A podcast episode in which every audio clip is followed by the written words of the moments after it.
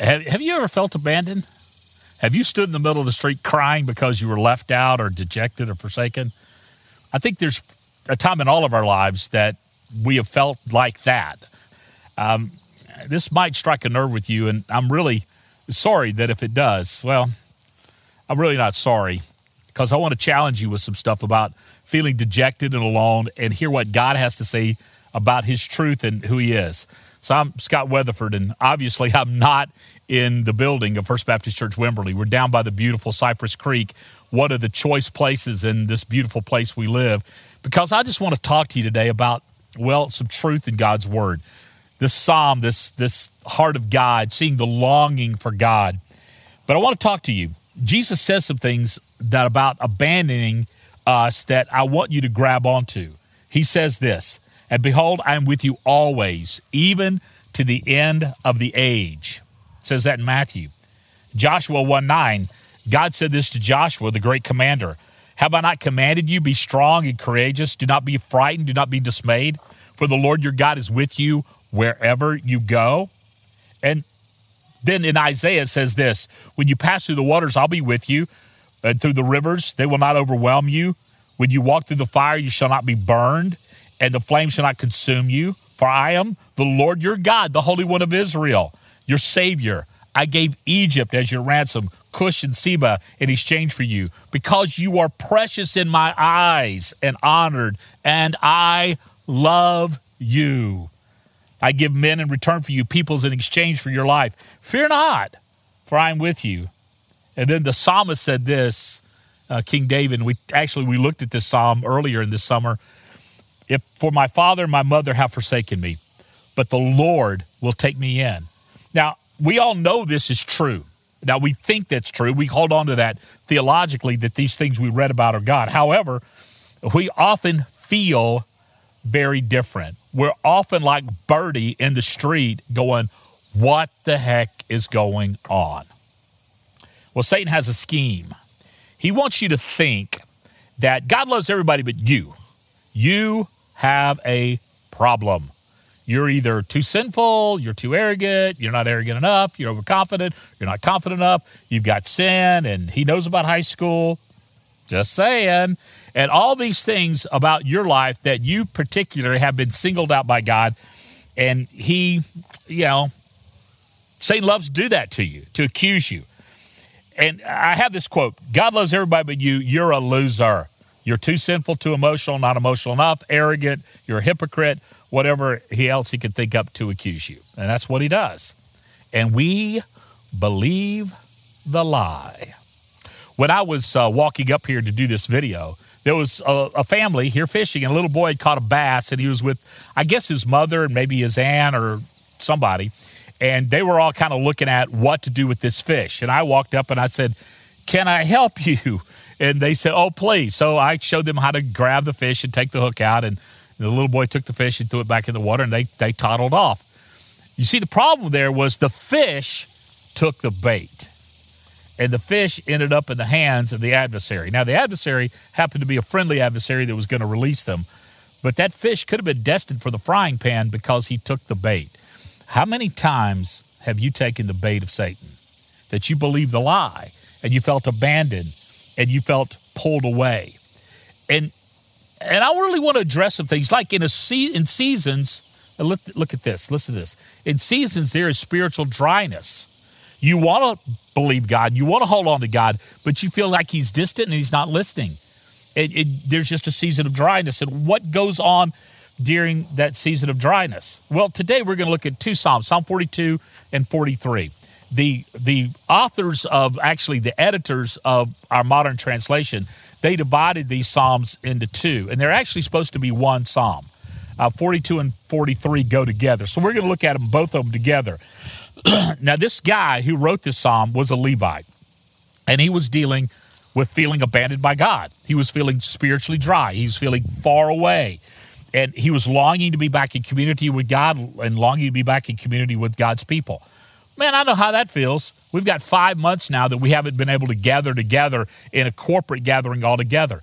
And it just could get dry. But I want to encourage you because the church is not closed and God is still working and He's still moving and He hasn't left and He's still working in your life. No matter the circumstances of our life, does not change God and His faithfulness. Period. So I want you to hold on to that. This psalm is honest and it's compelling, and it's also encouraging. God can handle any emotion we have. The one thing He will not do is be ignored. He will not be ignored. And coming to you today and talking to you here by this beautiful spot, just want to remind you that God is moving on your behalf. Now, in this psalm, I found this interesting. This psalmist asks God 11 personal questions and he uses 22 personal pronouns. That means he's going overboard to say, This is me.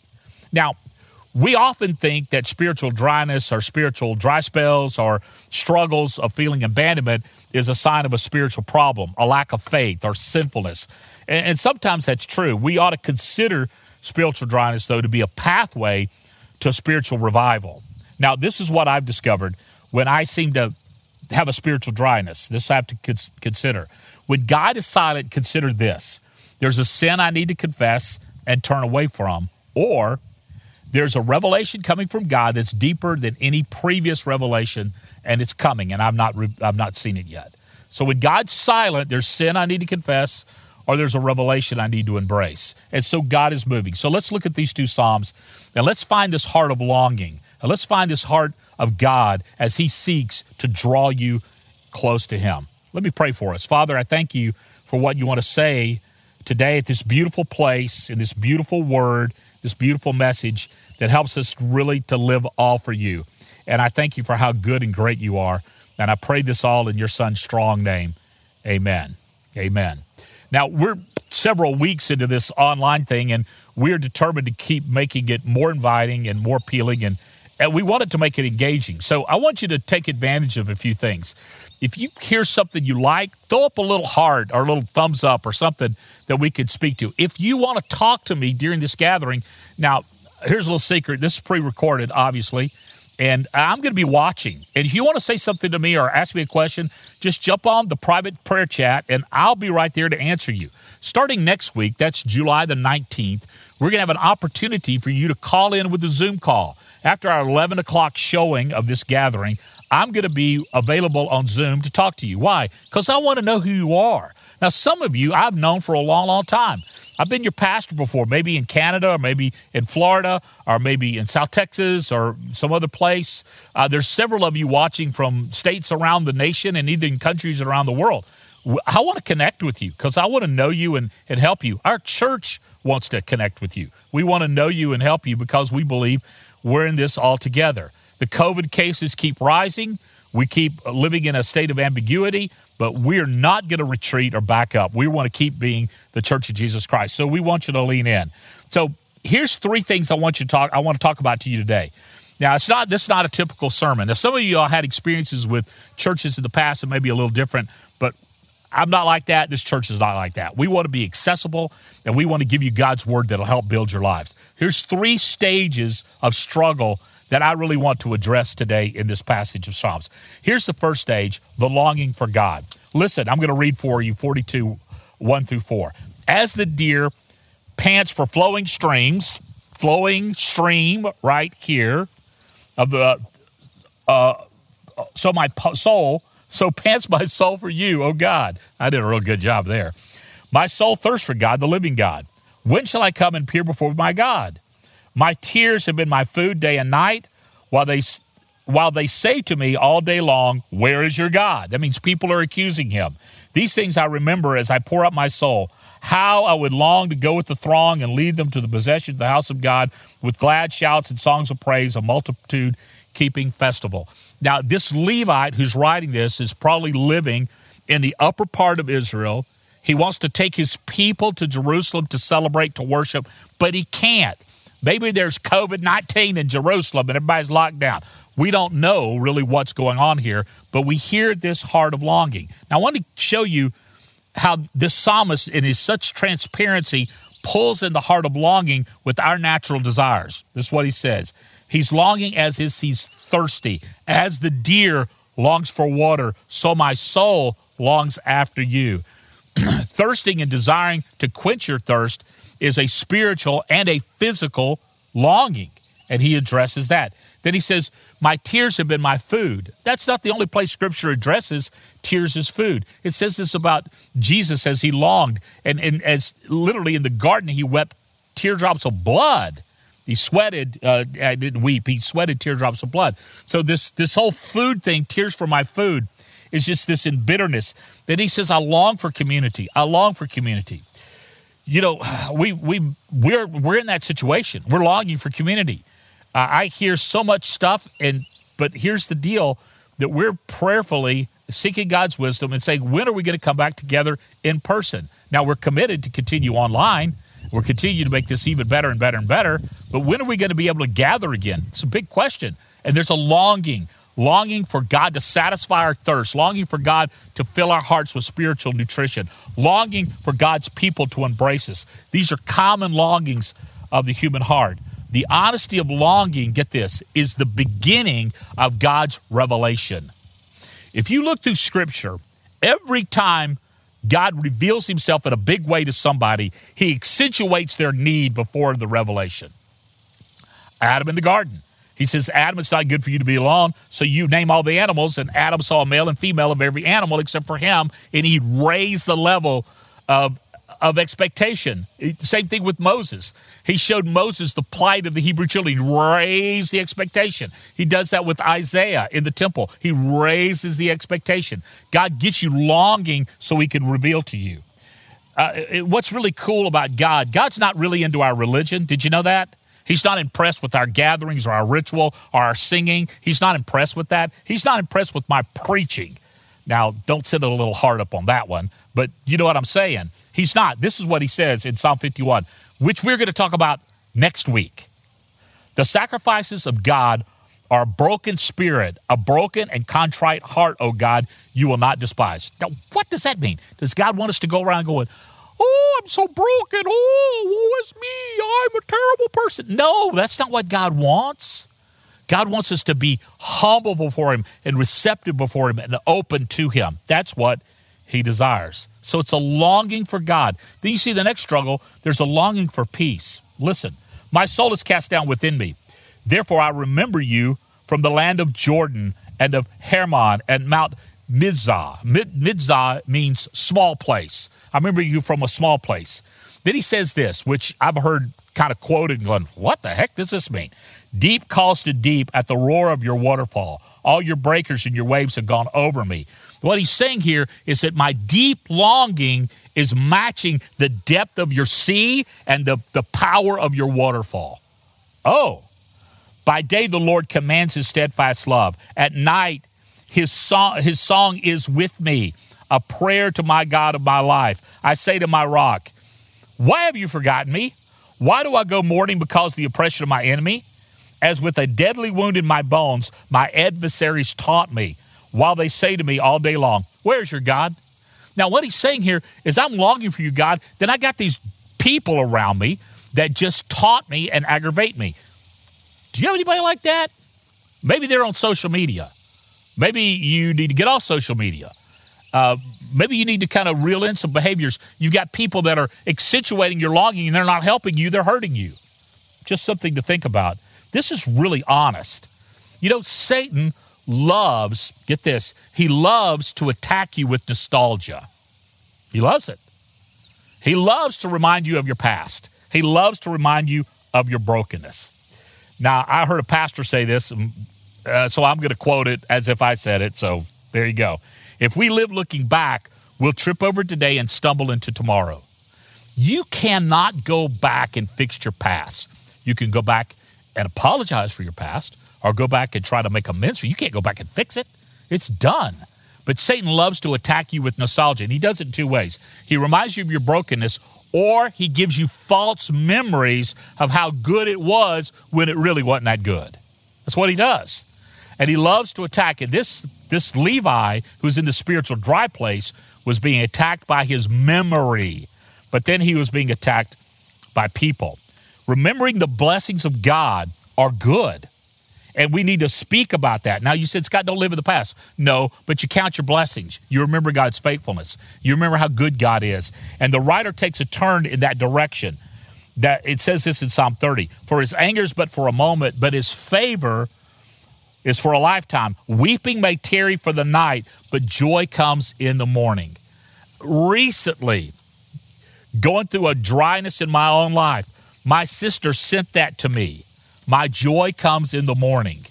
She said, Scott, it's dark at night, but God always reveals in the breaking of day. And she's quoting my grandmother, who quoted that to her. And she's quoting it to me. And she's quoting it right from Scripture. Weeping lasts for a night, but joy comes in the morning. And the attack of people can be the worst form of spiritual attack.